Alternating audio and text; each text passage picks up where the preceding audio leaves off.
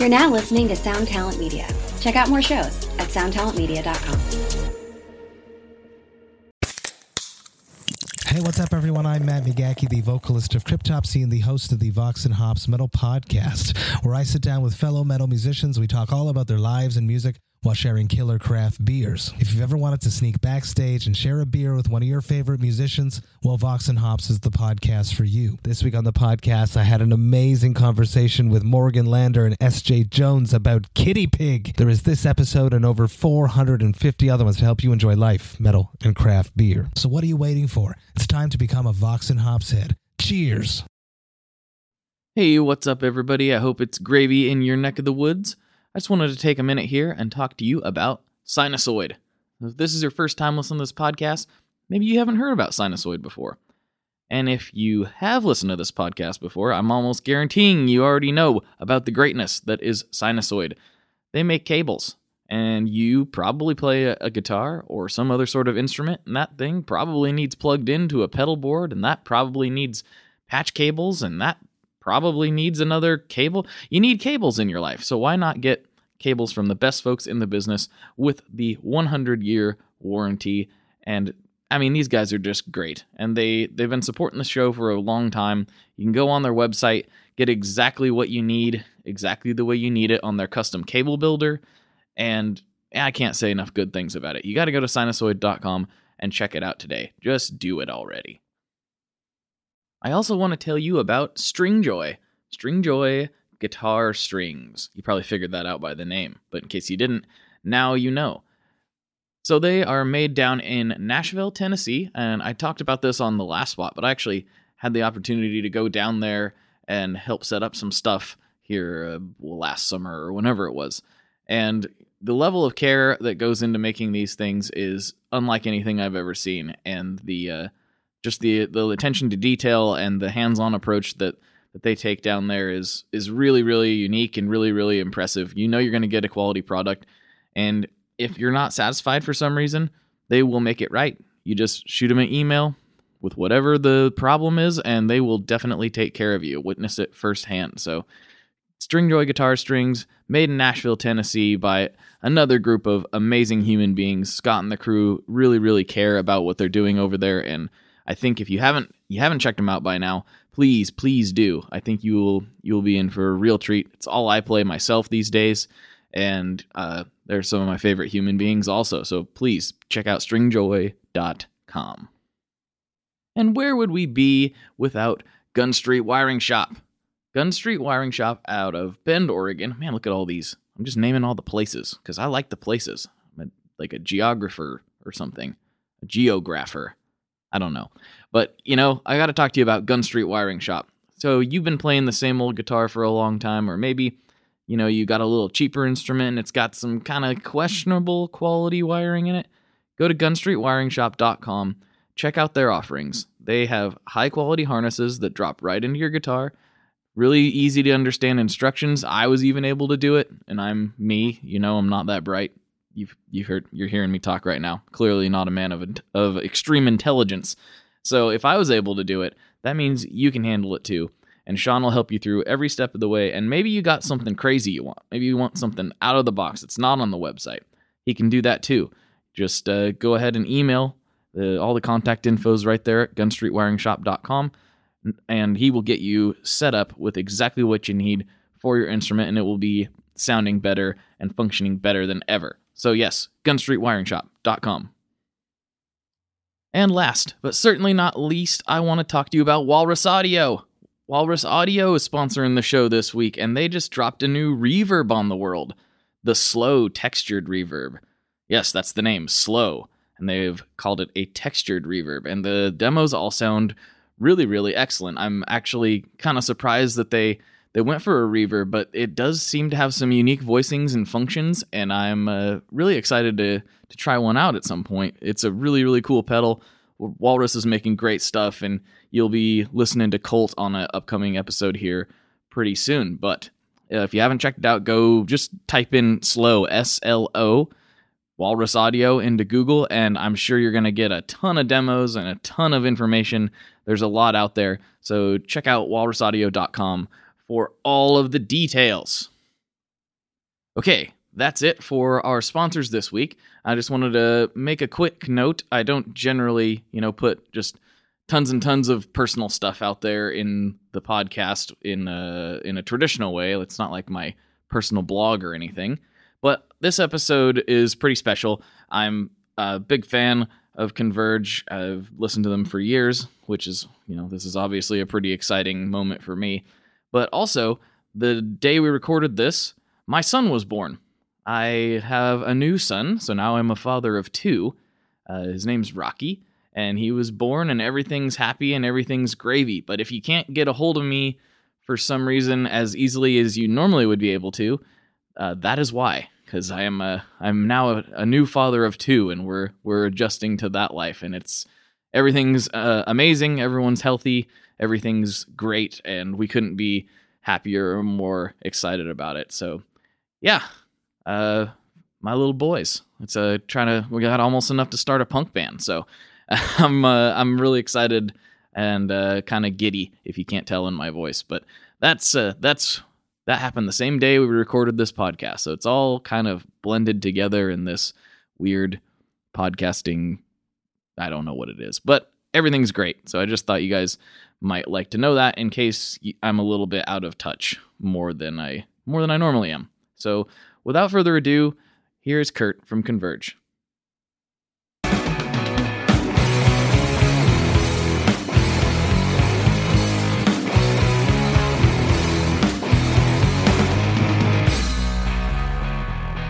Hello, everyone. Welcome back to another episode of the Tone Mob Podcast, the show about guitar tone and people behind it. I'm your host, Blake Weiland, and with me today, I have Kurt Ballou from Converge. Hi, Blake. How are you? I'm pretty splendid. How are you? I'm doing well, thank you.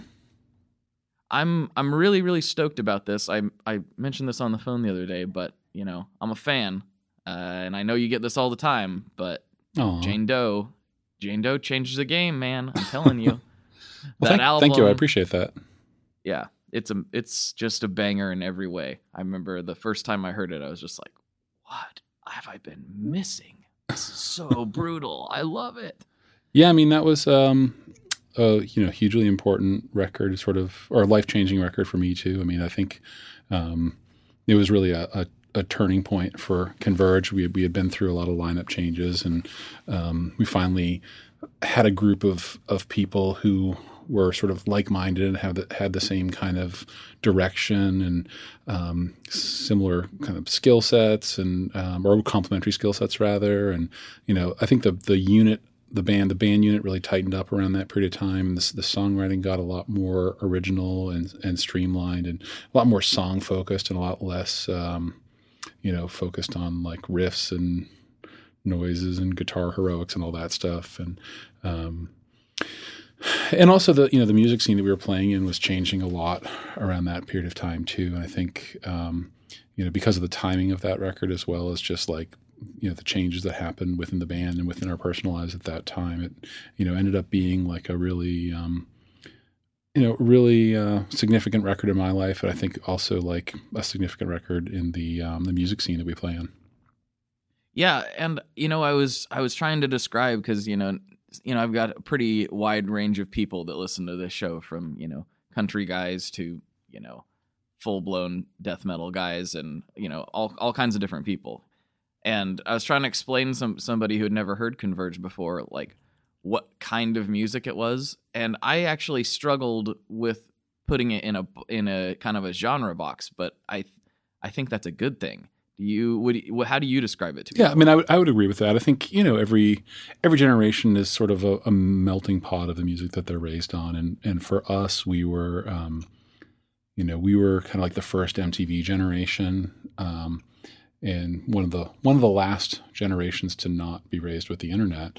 Um, so we still had like a, you know, our, our music communities were really. Um, You know, strongly geographically based and not like genre based, um, which gave us a pretty diverse um, exposure to underground music in the Boston area. Being it being like a college town, there was all all kinds of cool stuff going on. Whether it was the Pixies or whether it was Wrathchild America or Slapshot, or, you know, a little before my time, but, you know, bands like S S D and D Y S and Gangrene and Jerry's Kids, that kind of stuff, um, was was really intense music. And um, I mean, I, I think I found the punk stuff through through skateboarding, um, like, and and Thrasher magazine obviously was like, for like a pre-internet age, um, was like an excellent window to underground alternative cultures for for the kind of sheltered suburban kids that we were.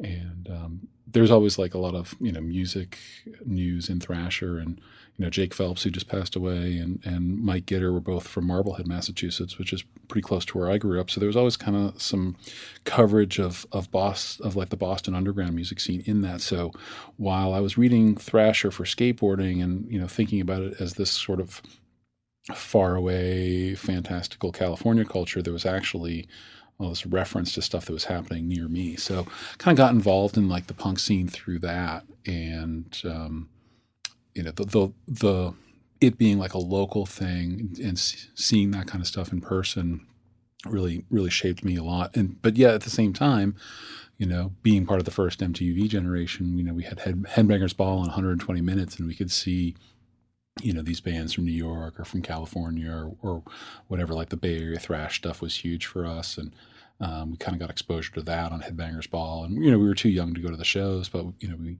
kind of worshipped all those videos, like, you know, the classic thrash stuff and, you know, Converge. And I think a lot of the, um, a lot of our, our peers from our demographic, our age, age group, you know, bands like Dillinger Escape Plan, Botch, Coalesce, um, and, um, also, like, the, the bands that Nate was in before he was in Converge, Jesuit and Channel, and maybe a little older than us, a band called Rorschach. We all sort of had that same, um, that same kind of, like, mix of punk and metal and, and prog to a certain extent. You know, you hear a lot of, like, prog metal, like Voivod, King's X kind of stuff, and Rorschach, and that was, you know, hugely influential on on us, too. And, and also being, like, suburban kids, we were all...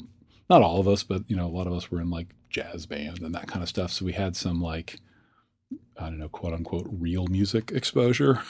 um, so, you know, I don't know, I guess, you know, we're just like, um, you know, we're a melting pot, you know. I think that that's true of pretty much any musical style and any musical genre. Like the, the, the first groups of bands to do it, um, you know, are, you know, they're, they're aping the stuff that came before, before it, but I guess we were we were just not so good at aping the stuff that we really loved, and it maybe took I think it took until Jane Doe, which is like sort of ten years into the history of my band, it, uh, before we were able to like find the right amalgamation of all the different influences we had, and, and before we were able to turn it into something that I think is unique. So yeah, that's that's really very interesting that you say that, because um, our backgrounds are are similar in a lot of ways. Uh, even though you're you're a little bit older than me, but I've always considered myself, I'm I'm thirty, and I I've always kind of considered my we're basically the same generation, but like mine had a little more internet in it, you know, just a touch, and uh and and but I feel like I'm the last generation that grew up without the internet being pervasive, mm. and I I too like found a lot of bands through skateboard magazines, specifically yeah. like Slap. For me, I read Slap okay. a lot, and there that that's the first exposure I had to Thrice, which, as many of my listeners know, I'm a huge fan of. And the first time I ever seen them, they were they were in a skateboard magazine. Cool. And and so it's like this. I didn't even click that thought into my brain until you'd said that. I was like, wait a minute, me too. This is a this is interesting. Oh yeah, I think it's actually a fairly common story. Like, I don't know if you ever listened to the Turned Out a Punk podcast. Uh, no, I haven't, but uh, it sounds uh, like I need to. It's Damien from um, Fucked Up. Mm-hmm. Um, his uh, it's his podcast just about, um, you know, he interviews all sorts of people from all different kind of fields of uh, of interest who have some early connection to punk rock. And um, it's always really interesting. I mean, he gets like, you know, there's people from bands, but also like some some really like, you know, big time actors and comedians and stuff like that. So it's, um, it's pretty, it's, it's definitely worth listening to. He's done a lot of episodes, but, um, that like skateboarding connection comes up all the time in that. Cause he always, he asks everybody who comes on, like, you know, what was their, um, what was their entry point into punk music? Wow, that's a that's very interesting. I guess that makes a lot of sense. There's there's a lot of crossover in the two cultures, you know. Oh, totally. And, uh, it, it they kind of have the same attitude, you know, and um, it tracks a, a similar breed of person, I suppose. Yeah, for sure. I mean, and I think um, in you know, and and the, the third head on that monster is um, pedal building.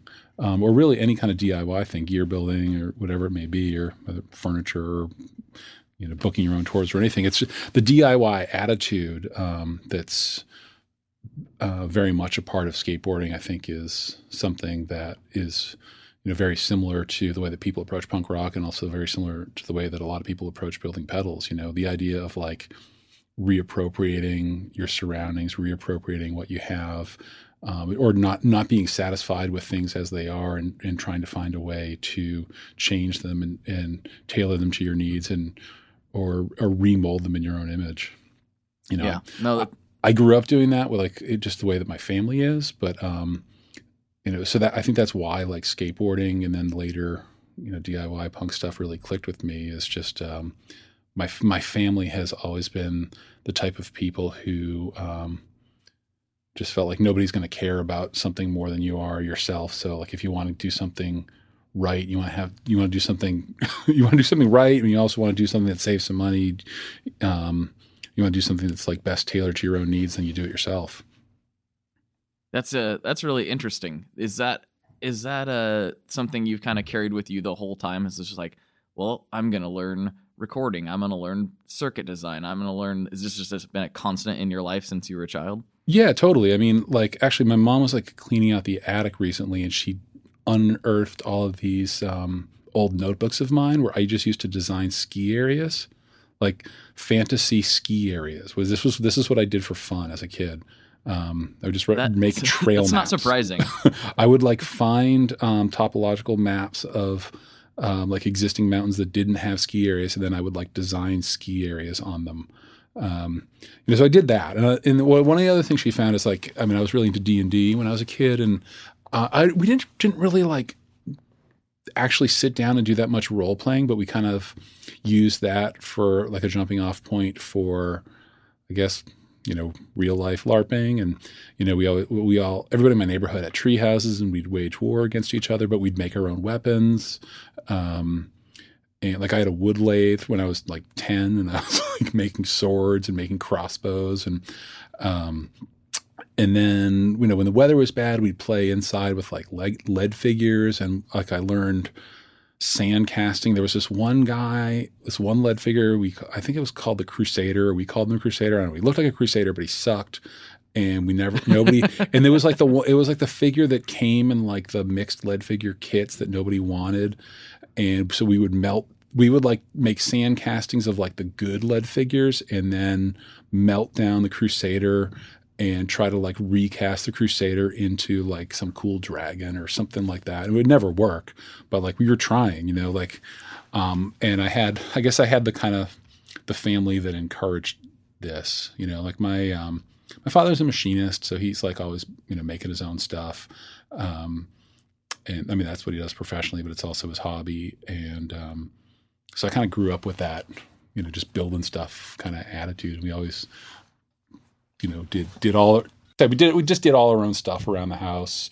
Um, you know, I was always working, I was working on cars, which I hated. And, um, and we had a fairly big, big yard, and, Um, it wasn't quite like rural, but, um, you know, we had a tractor, and we're always doing, I was always like running the rototiller, or, you know, that kind of stuff, just like, you know, mechanical stuff. And as soon as I, you know, I started playing guitar, like, you know, the first thing I would do would just like take apart the guitar and see what it made, made it work. And, you know, same thing even before that with like my skateboards. Like when I got a new skateboard, then the old skateboard became like a vehicle for experimentation. Like, what if I put like fins on the side of it, or what if I cut a hole in the middle of it so I can boneless right through the middle of the deck, or like what, you know, what I was just, and my parents like never stopped me from doing these like crazy experiments with whatever stuff we had laying around. So, um, yeah, the, this kind of, this, the tinkering, um, instinct I think has always been in me. I was going to say, since we're in your kind of in your childhood, I, I've, I've always been curious, because you sound like you had a, a very similar childhood to me. And um, I know when I started getting into heavier music and things as a as a teenager. My parents were a little hesitant about it. They were they were cool. They let me do my thing to an extreme degree, but they were also like a little wary of some of the some of the bands I was listening to. And I, you know, I as now I'm older, I'm like, oh, I get it. Like they'd never been exposed to this stuff before. It wasn't wasn't part of their wheelhouse. And I was wondering what your parents thought about, you know, the path that you took.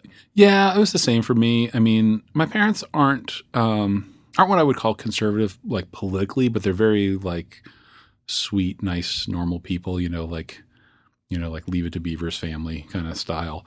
And um, when I started getting into like fringe music, they definitely weren't really all that pleased with it, and probably still don't really understand it. I do. I do remember one time I wanted to go.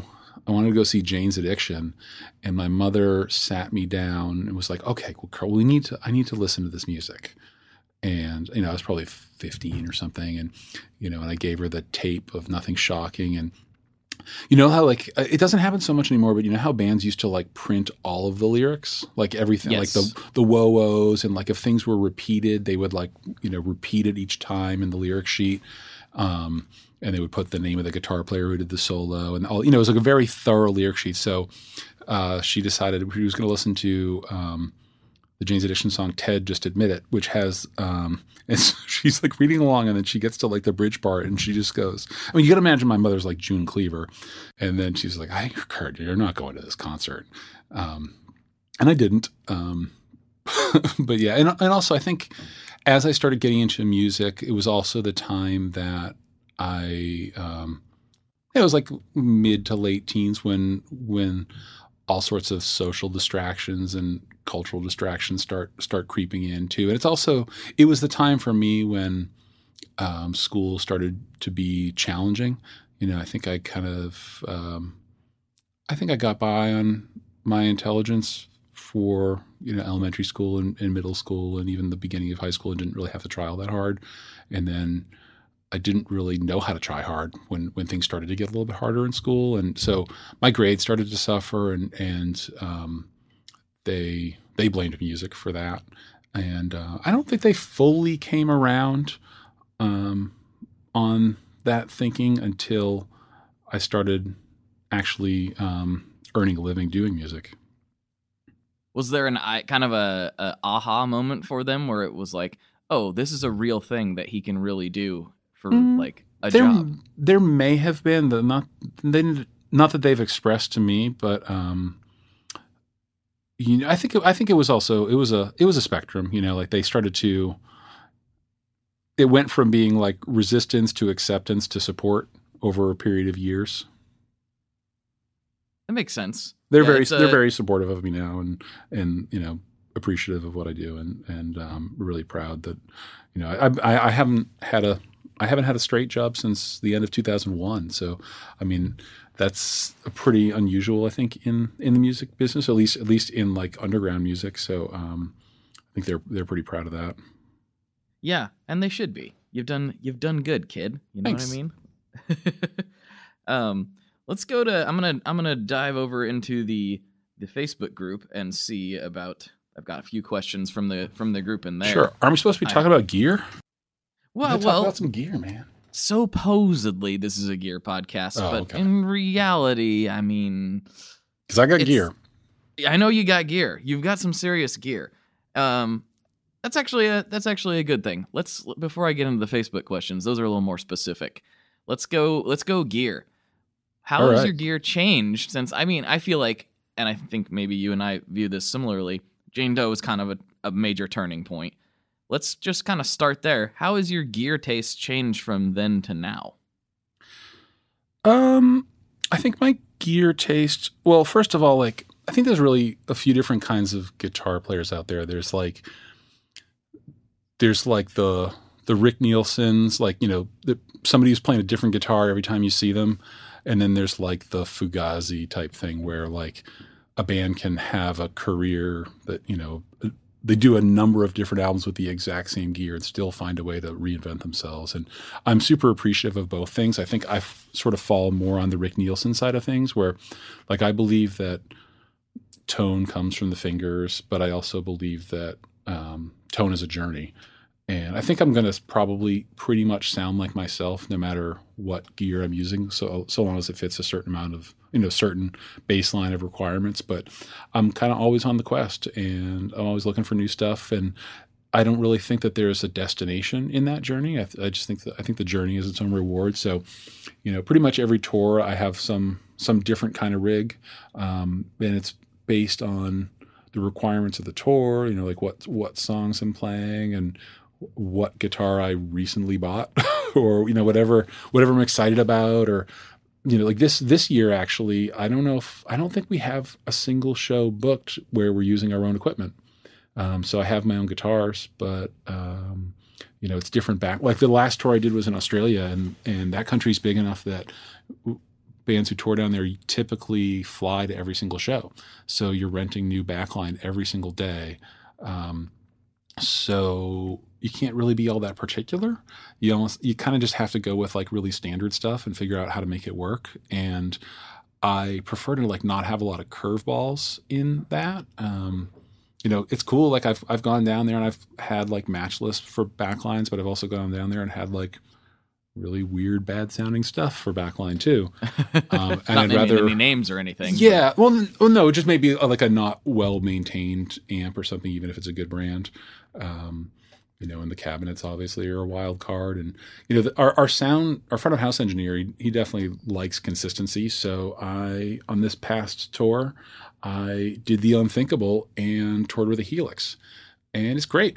Um, I, uh, I don't, I don't really have any fancy pedal needs when it comes to Converge. So, um, and all the, all the stuff that they have in there is, um, Is is sounds good and is is adequate for what I need to do. Uh, it's taken me a little bit of getting used to the way that their like looper works, but um, and uh, the fact that the tuner uses so much D S P that it has to that you can't like you like I, I like to like run loops while tuning, um, but the, apparently the tuner uses so much D S P in that that that can't happen. I don't know why, but anyway, so you know, little little frustrating things, little quirks you get used to, but now like.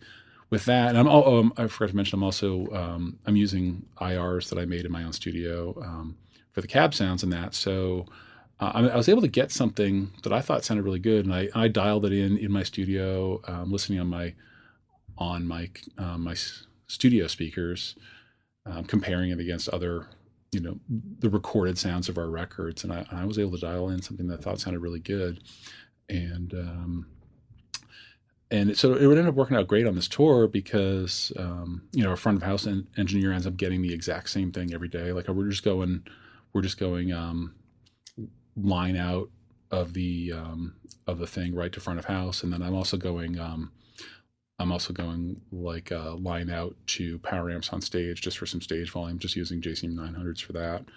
And um, yeah, it actually sounds really great and lets me play and sound loud at any volume. And um, so like the guy who did all the amp modeling for that stuff is Ben Adrian, who's like, he's a punk dude, like grew up in the hardcore scene in Indiana. And like he plays in like noise rock bands. And um, he he had a pedal company for years before joining Line six called Ben Adrian Effects. Um, the Kowloon Wall Bunny might be one of his uh, best known pedals, which is like a signature pedal for that band, Kowloon-Walled City. That's actually, he modeled the Kowloon-Walled Bunny in the Helix. So anyway, I'm I'm pretty stoked on on using this thing, even though it's like, it's not cool. It's not fun. Like, I don't like the, you know, the gear. But, you know, I think what I've been, one thing that's really changed a lot in me, when it, if you want to talk about my gear evolution, has been, um, I've been trying to like, I do have that typical like gear snob tendencies in myself, and I've really been trying to overcome that. I've, and I've also been trying to learn to work in a more modern way with when it comes to my studio. I mean, I'm actively trying to not be a Luddite. Like, I mean, I, I do have a general disdain for amp modeling and for drum samples and and for um, you know, digital recording and digital mixing and all that stuff. But I'm also like recognizing that like bands bands don't care anymore. And I mean, some bands care, but the vast majority of bands don't care. Audiences don't give a shit at all. And record labels really don't care. Um, and it's getting much more frequent for me, even with, even with older experienced musicians that started recording on tape, it's getting really common for for them to expect that I can just like, you know, do mix revisions like three weeks later, or that I can just, you know, quickly like give them a guitar sound with more gain, or, you know, all this stuff that a lot of modern recording engineers are doing is now becoming expected by my clients. And while I don't necessarily agree with it myself, um, I also, I don't want to be someone who's like, who's unfriendly towards my clients because, because I'm some kind of, um, you know, old recording Luddite. So, you know, I'm trying to like, you know, I'm trying to get into this like newer technology, and, you know, it is, it's all engineering though, which is cool. You know, I love engineering, and, um, you know, engineering is, is, I think in its, in its purest form is just, you know, using technology to solve a problem, you know, whether that's like recording engineering or electrical engineering or computer science or, or whatever. And, you know, so this is what I do when I'm designing a pedal, or this is what I do when I'm designing a guitar. It's what I do when I'm mixing a record. And, and I'm okay with the idea that, like, you know, computer engineers have um, developed uh, software that addresses a, a problem in the music industry, and, and, and now is actually starting to do it pretty well. So you mentioned something like, well, you mentioned a lot of things that are really interesting in there, but you, you mentioned that you don't think bands care. And I, I'm curious what, if you want to expand on that a little bit, because I feel like at least the guitar circles that I run in, we, we really care. And I know we're kind of hyper nerds um, on, on that sort of stuff. I mean, this is a gear when I podcast said, when, and okay, community. When, when I said bands don't care, I don't, I didn't mean that bands don't care about their own sound. I, I meant that bands don't care how I get. Like when I'm when I'm recording a band, they don't care what mics I'm using, or they don't care like what plugins I use, or like which E Q I choose, which whether it's hardware or or software. And they don't care if I'm mixing on a console or if I'm mixing on a con or if I'm mixing in the box. Um, they care about the results. Um, now I do have the privilege of being a pretty experienced recording engineer with a lot of records under my belt, so. Um, You, the people are like, I, I don't have to, I don't have to do as, I don't have to spend as much time can trying to get my clients to trust me as I used to before I had um, less experience and less of a discography. Now that I have a pretty deep discography, like people are coming to me because they like work that I've done, and they, they sort of already trust me. So I don't, I'm not, I'm not doing a lot of work to win people's trust anymore, um, which is, which is a nice privilege to have. But like, so, you know, so for people who already trust my instincts, especially, they really don't care. Like, am I using a Neumann microphone, or am I using like some weird like piece of junk that I found or whatever? Like that, that's, that stuff is not, is not important to them. Um, but yeah, but I mean, absolutely, like musicians care about the equipment that they use. You know, if somebody, if someone's taken a lot of time to like put together a really killer pedal board, then I'm, then they show up here and I was like, nope, we're just putting everything in X F X. Like, you know, obviously people are, people would care about that. um, okay. And I would never, I would never no, like the first thing I do when I'm recording a band, I, I never try to change them. Like I, um, in fact, uh, more often than not, I have to convince them that, um, that I actually care about their opinions. Um, sometimes people come in with like a, oh, you know, we like the records you've done, you know best, just, you know, we'll do what you say.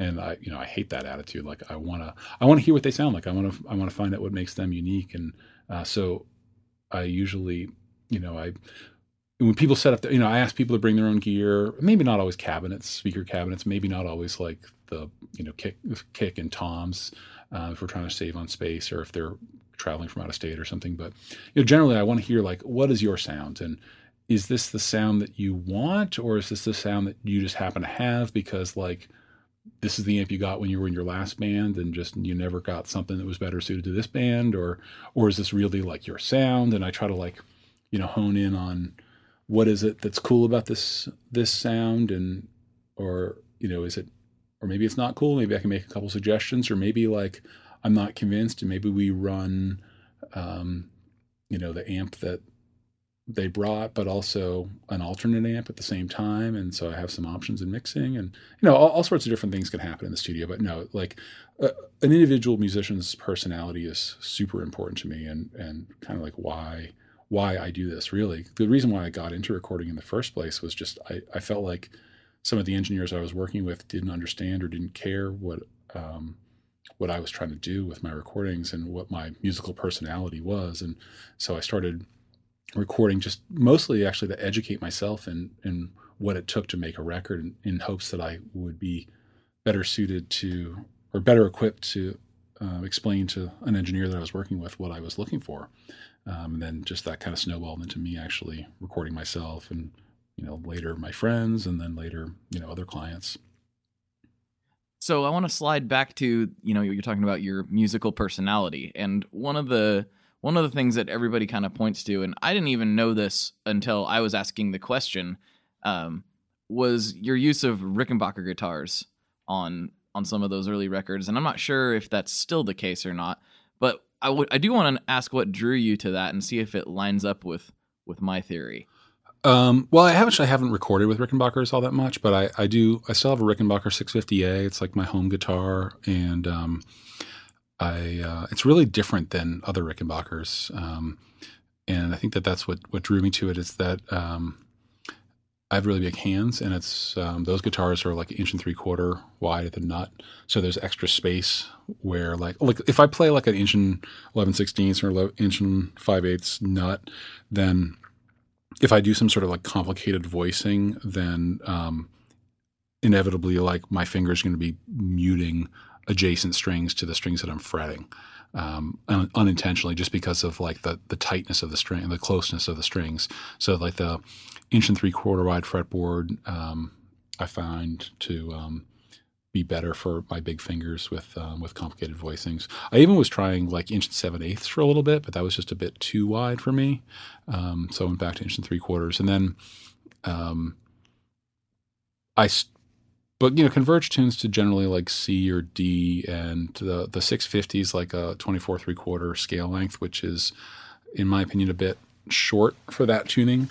So yeah. um, I, I only played the Rickenbacker as my main guitar for a few years. I was typically recording with other things. Like I, I did, a, like I recorded most of Jane Doe with this um, Guild Guild Bluesbird, um, which was a really nice guitar, and I was afraid I was going to mess it up on the road. So I trade I traded it to Nate from Converge for another Rick six fifty, who then he then traded it to Caleb from from Cave-In, um, who passed away last year. Um, but you know, his family still has that guitar. So um, anyway, um, but so when I got rid of the Bluesbird, I realized like, oh, I should really get like a twenty-five and a half scale length. So then I built a Warmouth um, that had like a Warmouth Jazzmaster with a, with a single humbucker and um, and a one and um, th- three quarter wide um, nut.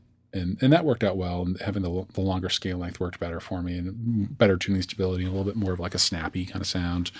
Um, and then I got hooked up with First Act, and they made me a couple of customs that w- to the same spec.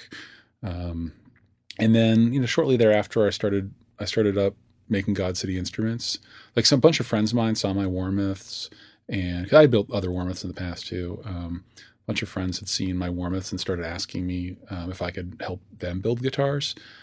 Um, just like Warmouth parts or like, you know, Mighty Might or All Parts or whatever. And, um, so I started helping out my friends build guitars, and then I had like a really slow summer, um, maybe like nine, eight or nine or ten years ago, uh, in the studio. And, you know, since my, my father's a machinist, he's got all these C N C milling machines, and I was, I was a mechanical engineer in a form, former life. So I, I was like pretty comfortable with, with, um, C A D software. So, you know, I decided I was just going to make make my own guitars.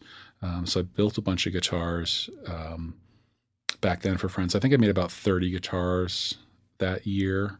Um, probably took probably took about a year to get all those done. But I started taking orders from my friends for these like custom guitars. And I think that actually circles back um, to a couple of questions ago, which is how's my, my tonal taste evolved over the years.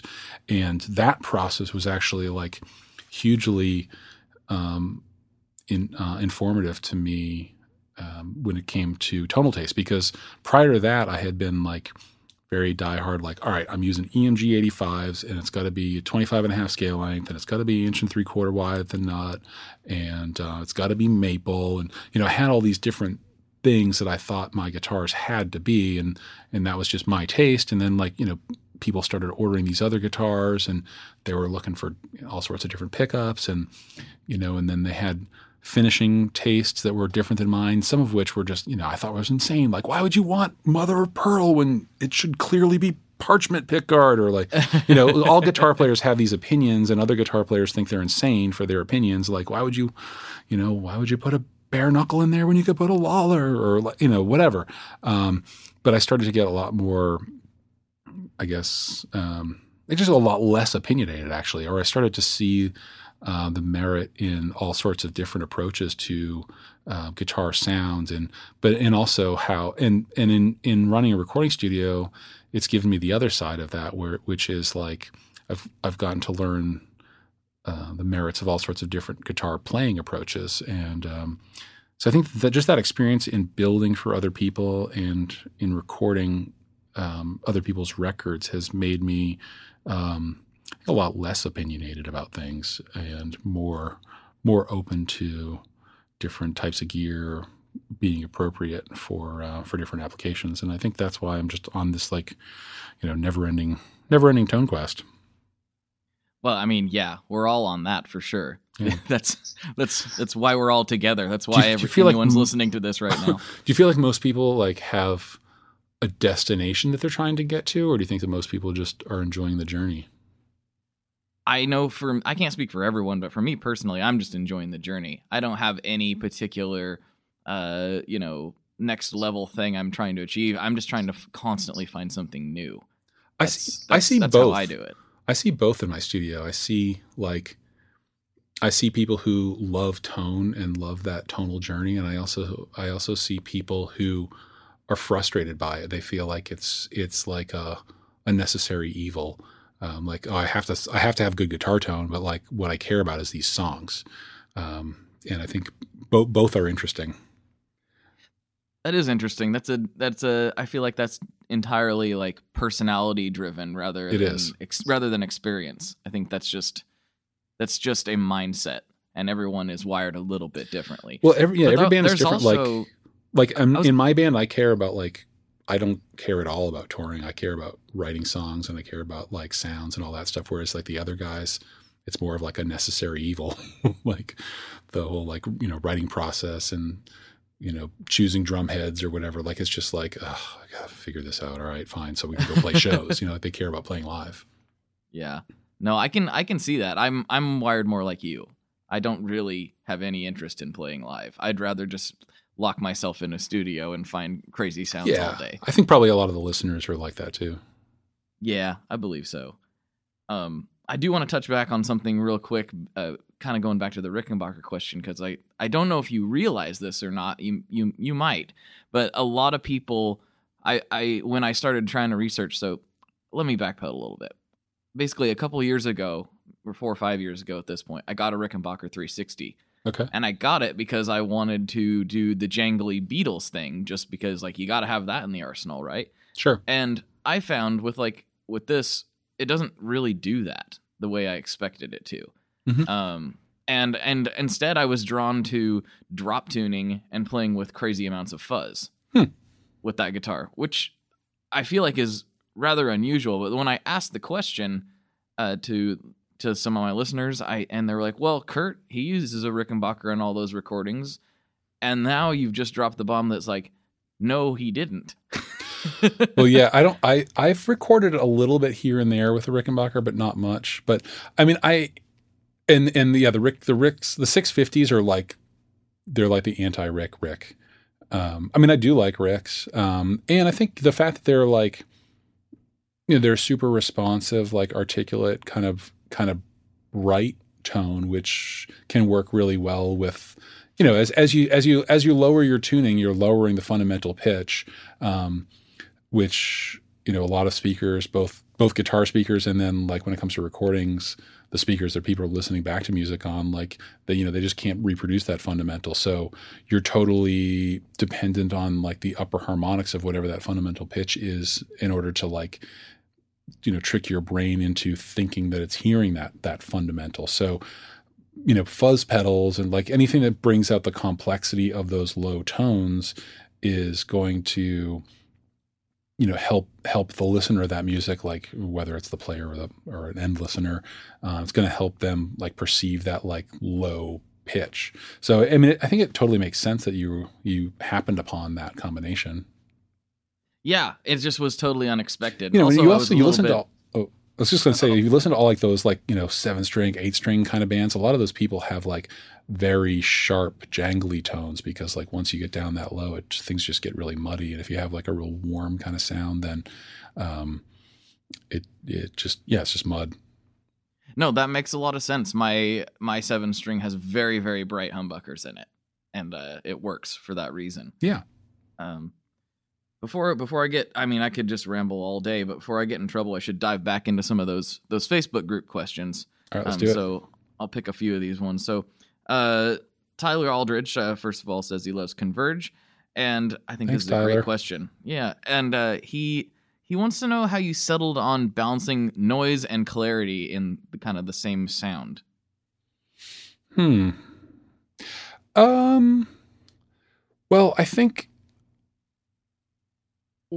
One of the driving factors for me in um, in songwriting has always just been trying to f- trying to find stuff that's new, but um, I don't think I'm like I don't think I'm like that inspired and at a very primal nature to create new stuff. But what I can what I am is like really bad at ripping things off. So. Um, If, like if I try to like ape something else and then I do it in a different tuning and I hit a bunch of open strings, then maybe it doesn't sound like the thing that I'm ripping off. Um, so, and if I do those, if I have, I have like, if I experiment with all sorts of different open tunings, then like a lot of that kind of noise and um, drone stuff that goes along with whatever I'm riffing, that might be sort of unique and maybe it's got a bunch of discordant nature to it or just a somber nature to it or something. I think that that like the accidental stuff that happens in the spaces um, is really compelling to me, whether it's like drone strings or feedback or or whatever. Um, that kind of stuff adds like an air of uniqueness to the um, to the sound. Um, yeah.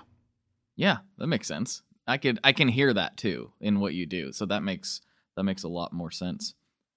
So let's see. Dylan Clay asks, uh, uh, how how and if do you pr- approach producing uh, other bands differently versus your own?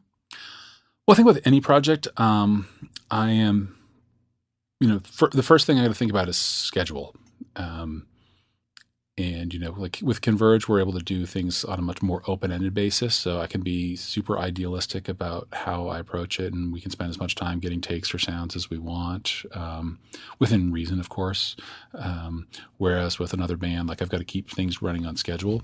Um, and I also, I generally try to identify who like the the point people are in the band. Typically a band doesn't have, like if a band has four people in it, They, there's usually like one or maybe two people that seem to really have the vision for what the record should sound like, and I and I try to f- try to find out who that person is, or if not, I try to find out what the common ground of all the people is, and then think of that common ground in the band as as my client, and just and then just constantly taking the temperature in the room as to um, what the acceptance criteria is, both for like sounds and takes and. You know, what is what what is their definition of good? And that's a big part of the reason too. I, I like when bands bring their own gear and set up their rigs, and I can kind of listen to to them and, and recalibrate my ears and my brain to like what you know what they think good is. And when it comes to my own band, I already I'm I'm that person, so I already sort of I already know that stuff. When it comes to my band, it's there's a lot there's a lot of stuff that can go unsaid in the recording of the. in the recording of a Converge record that needs to be discussed when recording another band's record. Um, but, uh, but yeah, it's, but it's, I mean, it really is essentially the same thing. It's like, you know, figure out how you, who your client is. Is it the band? Is it the band's audience? Is it the record label? Is it the band's manager? Or is it, is it some combination of all those things? Like who, who am I trying to make happy with the result of this record? And, um, and then how do we get there and how do we get there on budget? And um, with the amount of time allotted, and, and does, does something need to change in order to make that happen, or do we need to raise or lower our standards, or, you know, whatever that, that may be. But yeah, it's, a, it's always tricky um, trying to figure that, that kind of stuff out. You, I have to say, you give really, really excellent answers to Thank you. Every, all these questions. Like, it's it's almost, it's not, I wouldn't say. It's like I've been interviewed before. Well, that's weird. It's, it's like this is not your first time or something. These are very well thought out. I like it. Um, so here's a good I, question. Oh, I've got a from, script. Oh, you got a script. Wow. Yeah. You, you are, you're probably secretly in this group. You've already read all these questions. That's what's uh, going on. I'm not. I'm not. I'm sorry. I know you're not. I don't, I wouldn't expect you to. You're surrounded by enough of this on a daily basis. You don't need that as well. Plus, Facebook's a whole nother topic for another I'm surrounded by toddler doo-doo on a daily basis. That's that's that's my normal right now. But someday I'll get back to being gear obsessed on the internet. So here's a good one. Uh, Jason Fuzzmonger asks, what band you've worked with that has taken you most out of your comfort zone? I hope that's his birth name. It's not. I know what it is, but okay. I, I don't want to. I don't want to out him. Oh, and then I hope it's something really embarrassing. It's not. Um, it's it's very solid. Okay, cool. But Buzzmonger's um, way better. Yeah. Uh, sorry, what was the question again? Oh, yeah. What band that you've worked with that is taking you most out of your comfort zone? Ooh. Um. I always when people, I always draw a blank with like the what's your most, what's your least, this, that kind of questions. Um. I don't. Nothing's. I mean, it's funny. Like the, the I want to be out of my comfort zone, you know, like I actively seek out projects that are out of my comfort zone. Um, and that's, that to me is like the most exciting things. I mean, like, I, I mean, I love making just like a loud, aggressive, heavy record, and, but it, it can feel kind of boilerplate to me. Um, whereas like working with, say, like Chelsea Wolfe or, um, like Pygmy Lush, or actually recently I worked with this band called Juna, um, D G U N A H, um, from Chicago, that are really, really rad. I mean, they're they're a loud, aggressive band, so in that sense it wasn't out of my comfort zone, but the um, but the singer, um, she's like a really great multitasker. Like she plays, she sings and plays guitar and also operates some pedals and um, but runs um, like a whole Taurus pedal rig at the same time. And they're just a two piece, and she plays bass and guitar at the same time and sings at the same time. It's like really super impressive, and trying to work with them. Oh, the drummer's actually really impressive too. He like builds his own drums. He brought in this really cool stave kit. Uh, but anyway, um, trying to work with her on um, dialing in that, that Taurus sound so that it, it fit everything really well was super interesting to me. And, you know, like there's basically, she's basically working with one octave because she's got Taurus pedals. So there's a lot of like jumps from like, you know, if you want to go from a B to a C, you've got to, you know, you've got to drop down eleven semitones. Um, there's just no, there's just no way to avoid, avoid that. Well, there is like a, there is like, um, you know, you can page through the octaves, but it's like another button press, and it's just like one more thing for her to have to do, um, which is kind of challenging. So trying to figure out how to get like a, a well-balanced frequency response throughout like that entire octave and still have it sound like bass. I thought that was, that was like an interesting challenge, which I haven't had to do all that often. Like I recently wor- worked with Russian Circles and Brian, their bass player. He uses Taurus like on a couple of parts. Um, but it's rarely by itself. Usually it's like accompanied with a baritone guitar. So it's, I, I have, this is like my first time, like really having to, um, learn about, you know, how do I record a Taurus pedal? That's, that's very, very interesting to me. I'll be really curious to listen to all that. That's, that's fascinating. Sounds... I mean, I grew up on Rush, so I remember hearing like people always talk about Taurus pedals, uh, but I never, I hadn't had much opportunity to record them. Yeah, it's not something you see every day. That's for sure. Yeah, um, and there's there's also there's always this danger of like deep synth stuff. We have this problem like recording Chelsea Wolfe too, where, where Ben, um, the keyboard player and or sort of jack of all trades guy, but mostly keyboards, like he does a lot of synth based stuff, and it's always like sort of just. You know, he does a lot of stuff that's like twenty hertz, thirty hertz, forty hertz. Like it's just below what, and it's like a sine wave too. So it's just like not even, it's, it's not complex enough to have overtones that are audible in most speakers. So, but then, you know, you bump it up an octave and it sounds cartoonish. So it's it's always like kind of challenging trying to figure out what to do with that super subby stuff. And a, a lot of like recording or mixing in particular is, um, you know, based around low end management and trying to learn all the, the tricks to, um, to getting low end to translate well onto a record.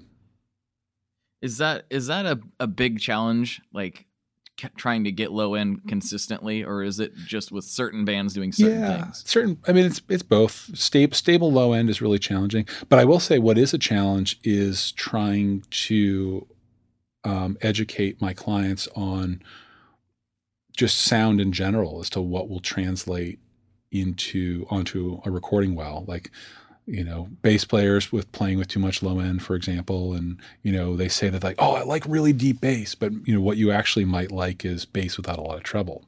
Um, they think it's deep bass, but it's actually bass without a lot of treble. Or, you know, I, I notice a lot of drummers will choose equipment based on durability and not tone. Like, you know, somebody comes in with like Aquarian drum heads and like Peisty Rudes or Alphas or Z Customs or something like that, then, you know, I know that they're, you know, maybe they're playing venues without P As, or they just want something that's going to like be really heavy and last forever, or if they just want something that's really loud, and that's cool. But like loud cymbals are the Achilles heel of a recording engineer. Um, like I'm, I'm actually in the middle of working with a, working on a record right now where, um, you know, the, the cymbals are louder in the snare mic than the snare drum is. And um, I have my assistant going in doing a bunch of like editing just to like doing this like uh, clip gain editing, just boosting up basically every snare hit. And then I'm going to, I'm going to reamp the snare track through a actual snare drum to try to get a little more snare sound happening and a little less cymbals. Um, Cause like, you know, cymbals don't sound good in off axis dynamic mics. You know, they're meant to sound good from, you know, nice, fancy, expensive overhead. So, you know, if you can, you know, if the drummer can choose cymbals that, that record well, that maybe aren't the most pleasing thing to play live, then, um, you know, the record will sound better. And the same's true with guitar players. I mean, when I, when I first got into playing guitar, like everybody had pink Charvels and like A D A M P one rack mount preamps, and they all had B B E sonic maximizers, fully dimed, and, you know, the guitars sounded huge in their bedroom, but like the they had a frequency r- response that was like masking the bass guitar and masking the cymbals once you put them in a room with a full band. And so trying to impress upon people that like, you know, stick to your stick to your frequency range has is kind of a challenge sometimes. And and also just like just volume too. Like, you know, if a guitar player dials in their amp standing in front of the amp in a room and it's loud and awesome, they get, they get pumped, and then they come into the control room and listen back to it at, with mics in front of it, but at one tenth the volume, it's never going to feel as good. Um, and this, you know, this tricks that I can do to, to sort of invoke the feeling of standing in front of a loud amp, but, um, you know, nothing is, nothing is the same as that actual, you know, a volume of moving air pushing, pushing at you. And our ears are, you know, very much nonlinear instruments. So, you know, we perceive sound differently when it's loud than, than when it's quiet. Yeah, that's, that's for sure. And, you know, one thing I've, I've tried to tell people before on that same subject is sometimes, and this, nobody likes to hear this. I don't even like to hear it, but it's, it's true, is that sometimes bad tone is the right tone for totally. that particular track. Oh, I have like, a bunch of cheap amps and a bunch of cheap mics that are perfect for that stuff. Yeah, it's it's crazy. Like, I mean, I I, I have I have very limited experience with all this, but one particular experience in particular in in well, I'm repeating myself, but one particular experience where the the song just wasn't hitting the way I wanted it to. It just like the guitars sounded good, but there was something missing, and so I recorded this like hyper trebly nasally uh chord, you know, chord work over it, and like super distorted, and it sounded kind of awful in the room. But once we mic'd it up and set it in the mix, it was like, aha, now it's good. Like, yeah, that's what totally. we were missing, you know? Yeah. I mean, you, everything can't be a, you know, a full, full range tone. Um, actually, you know what? I just thought of a really interesting challenge. Um, speaking of full range tone, um, recently, mixed um, an Author and Punisher album. I think it's been out for a few months now. And basically every sound on that record was full bandwidth. you know, all the synths, all the drums, and they're also like square wave clipped into oblivion. So trying to find some like transient in the drums and trying to find like a frequency range to focus on on the various synths um, was really challenging, especially because Tristan, the um, the guy, um, he he really put a lot of work into making everything full range. And you know, we worked on mixing the record for like, for a while, actually more than usual, like maybe five or six days. And I think we got to like day four, day five. And I was like, hey, go back and listen to day two. It just sounds so much more exciting. And that was like back when I was really carving a lot of frequencies out of some of the synths in order to, um, to give them their own space. And he was like, yeah, you know what? You're right. Like, this is going to change like how I record stuff in the future. And so we ended up kind of rolling back most of the way to the way that I had the mix earlier on in the process. That's really interesting. That takes a, that takes a lot to kind of like sort of throw away a bunch of work. And it's yeah. like, no, this is just better. It just is. Yeah. It takes, that, that's kind of almost I like mean, a, sometimes you gotta, uh, you just got to explore a lot of, a lot of things.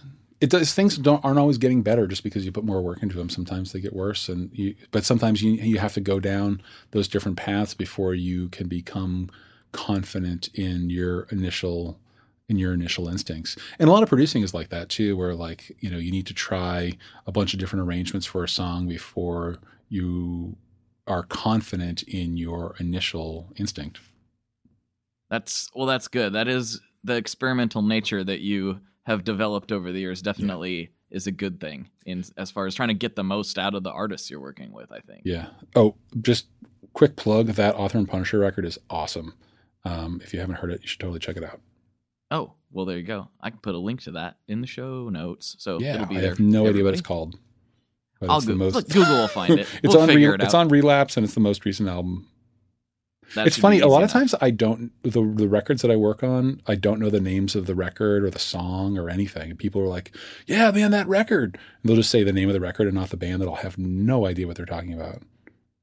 Well, it makes sense. A lot of times, that stuff isn't figured out at the yeah. I mean, I know that song at. is like New Fast Jammer or like you know Kevin Slow One. Or, you know, that, those are the song names I know. And, that, and that'll always be Kevin Slow One to you. For always. sure, yeah. So a couple uh, last questions before we wrap up the, the main portion of the interview here. Okay. And these are the these are kind of the the standards. We're trying to make these the standards for, for the mm. podcast. And okay. And and this might, this one might turn into a two-parter, so we'll see. But what is your favorite Boss pedal? Uh, N S two. Oh, really? I did not see that one coming. The N S two. Yeah, it's an awesome pedal. Um, uh, yeah, well, because N S two has has the um, the send and return on it. Um, so I always run distortion pedals in the loop of my of my gate because then um, and I run my gate as like the well after the tuner, it's the first thing in the chain. Um, so the gating action. It's like a sidechain in the studio where it like basically like the gating action is keyed off of the incoming guitar signal, the sort of the full dynamic range of the incoming guitar signal. And then the, um, but then the actual gating happens on whatever's in the loop. Um, so it can, it'll, it'll gate all the hiss for whatever um, distortion pedal that I have in the, uh, in the loop. And I don't, there's not a lot of other pedals that, that have that feature. I think maybe there's like an E H X one. I can't remember what it's called. Um, or maybe it's a, it's one of the big companies. It might be a Dunlop. Um, maybe a name, T C. The, sorry, what? Maybe a T C Electronic. I don't think, it's, I, I don't think it's a T C. I could be wrong, but, um, there's not a, there's not a lot of, um, noise gates with, with, um, with a, with a loop. Well, there you go. That was a that was a hot tip. I didn't I did not know that about the N S two. I mean, all, I didn't know that's how you ran it either. Boss pe- all Boss pedals are awesome.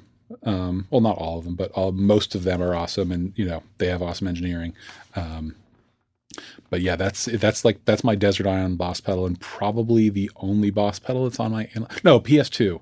Those those are the only Boss pedals that are on my analog pedal board right now. I love the B F two. It's so so good. Love I don't it. understand why every time Boss does a does like a pitch pedal, they make it a completely different pedal.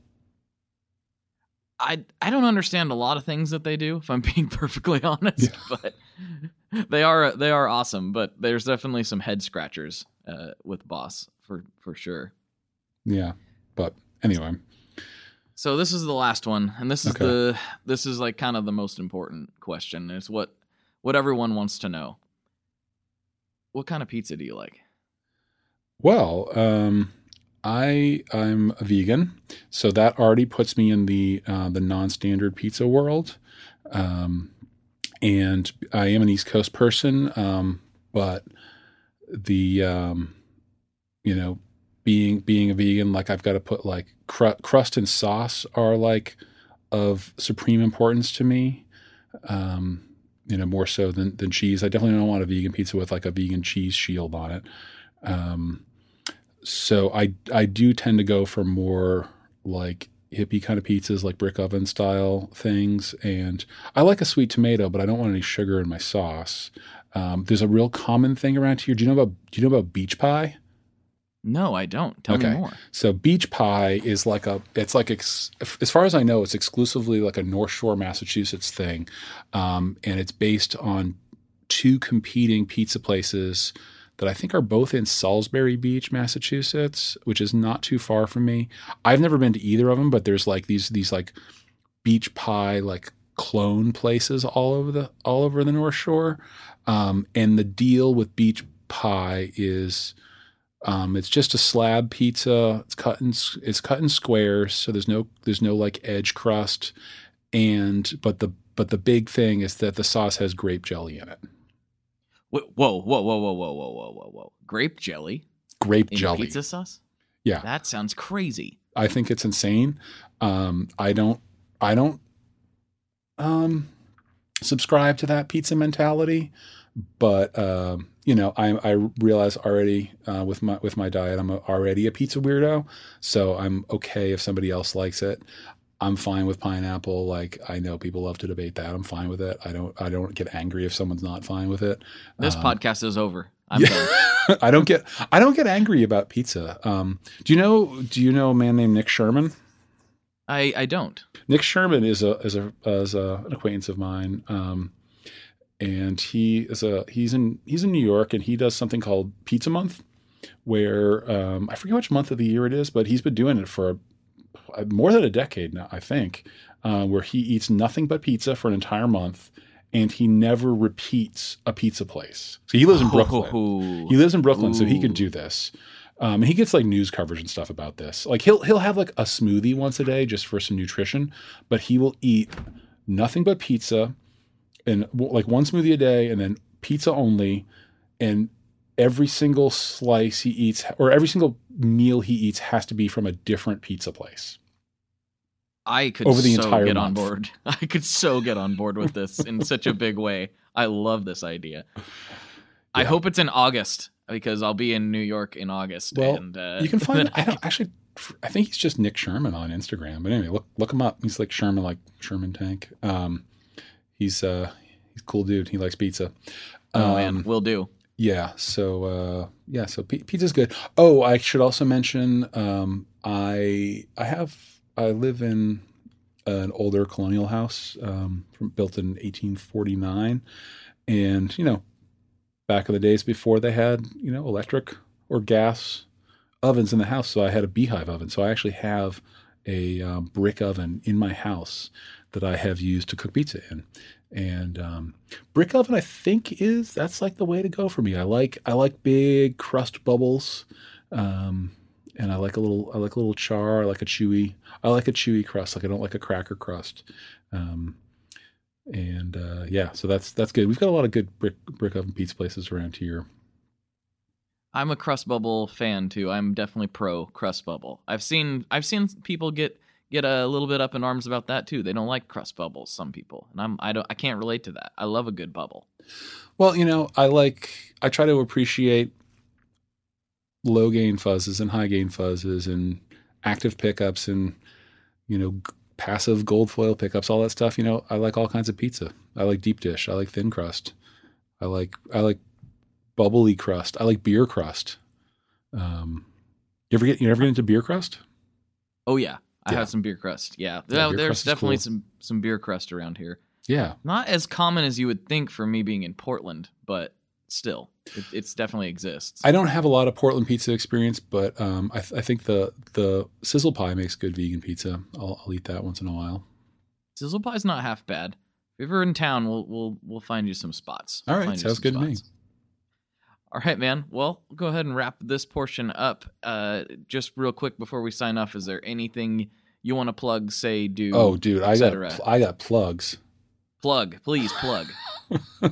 Well, so in addition to being a musician and a um, recording studio owner, I also am involved in a bunch of products. Um, so I have God City Instruments, which is um, makes I've, I've made guitars, I've made snare drums. I'm not actively pursuing that right now, but I've got pedals, and um, you may have heard of my business card thing, which is called oh, Brutals yeah. Junior. Yeah, that was like that was like a weird like I intended to just make a few of those to like. hand hand out to people like you when I met them, and and then like I don't know, a lot of people wanted it, so I ended up um but I wasn't really able to get them to all these people, so I ended up started started selling them um on on my Death Wish e-store, um and I've sold like a ton of those things, so I feel like there's some real interest in that. So I'm actually going to do a bunch more D I Y P C B product uh, projects, and actually expecting a bunch of P C Bs to come in tomorrow. I just got to like work on the e-store thing, and then um, I'm going to start launching um, more D I Y products.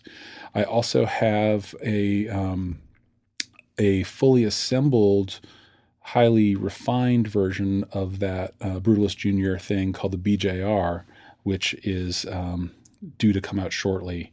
Um, I've I just actually approved the um, a I'm having contract manufacturing do it, and I just approved the. Um, the final proof of that pedal. So it won't be too much longer before that thing's ready for um, the commercial market. So I'm super stoked on that. I have a ton of other designs in the pipe, um, and got to see how this thing does first. But um, like, like typical engineer, I'm like way more um, creation minded and not very business minded. So I'm like, I'm not really good at like, I actually have a ton of prototypes that I want to put on Reverb too, but I just haven't got around to it. I'm not great at selling things, um, but I love designing things, and I love that R and D process. So I have a whole bunch of R and D stuff going on. Um, and uh, let's see, what else did I want to plug? Um, additionally, I have some, uh, in the recording side of things, I've got some cool, um, got a couple of cool um,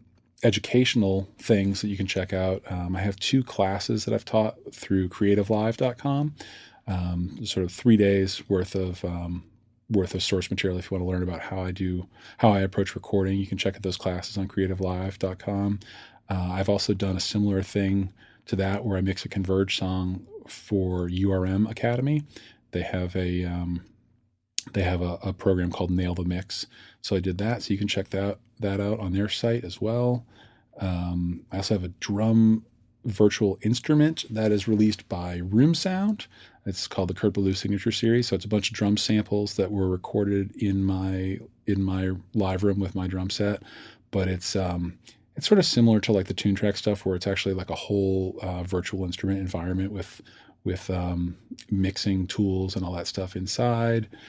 And uh, yeah, so there's that. And what other plugs? Oh, I should also just plug some other things that I'm using these days that I have endorsements from: Lawler pickups, the D'Addario strings, Marshall amps, uh, positive grid bias amp. Um, yeah, I don't know. All right, that, that's enough plugs. I hate, I hate, I hate being a businessman, but you know, you kind of have to. Hey, it's uh, you got commercials too. It's true. I do have, I do have commercials. I do have commercials. Um, but, but I wouldn't, so like, I wouldn't plug something if I didn't like, if I didn't believe in it. No, I hear that. I definitely, I definitely feel the same way. It's like uh, I've been approached by some sponsors before that I'm just like, it's not a good fit, you know? Yeah, I mean, I actually I just turned one down last week. Um, yeah, and yeah, but I'm only gonna, I'm only gonna back something if I, if I back it, you know? Yeah, for sure, for sure. Well, thanks so much for coming on. This sure. was a, a ton of fun for me. I'd love to do it again if you're ever down. And yeah, that'd yeah, be if great. If you're in Portland. Uh, yeah, I mean, I seem to ch- come. I seem to come through every every year or two. Cool. Keep me in the loop. Sounds good. All right, everybody. For Kurt, this is Blake, and as always, folks, good luck and good tones. there we go. That was exciting. And you might be uh, into the idea that we were just getting warmed up at that point. Yeah, there's a whole bunch more on Patreon. Kurt stuck around and hung out with me for a little while longer, and we chatted about more stuff. And I uh, hate to say it, but I feel like the conversation only got better from there. So if that is something you would like, is a, a little more of those type of talks. And I think we're currently sitting at like forty. This will be forty-one episodes, I believe, over there on Patreon. So there's, yeah, another forty plus episodes that you can listen to and check out if that is your cup of tea. And it's just five dollars a month.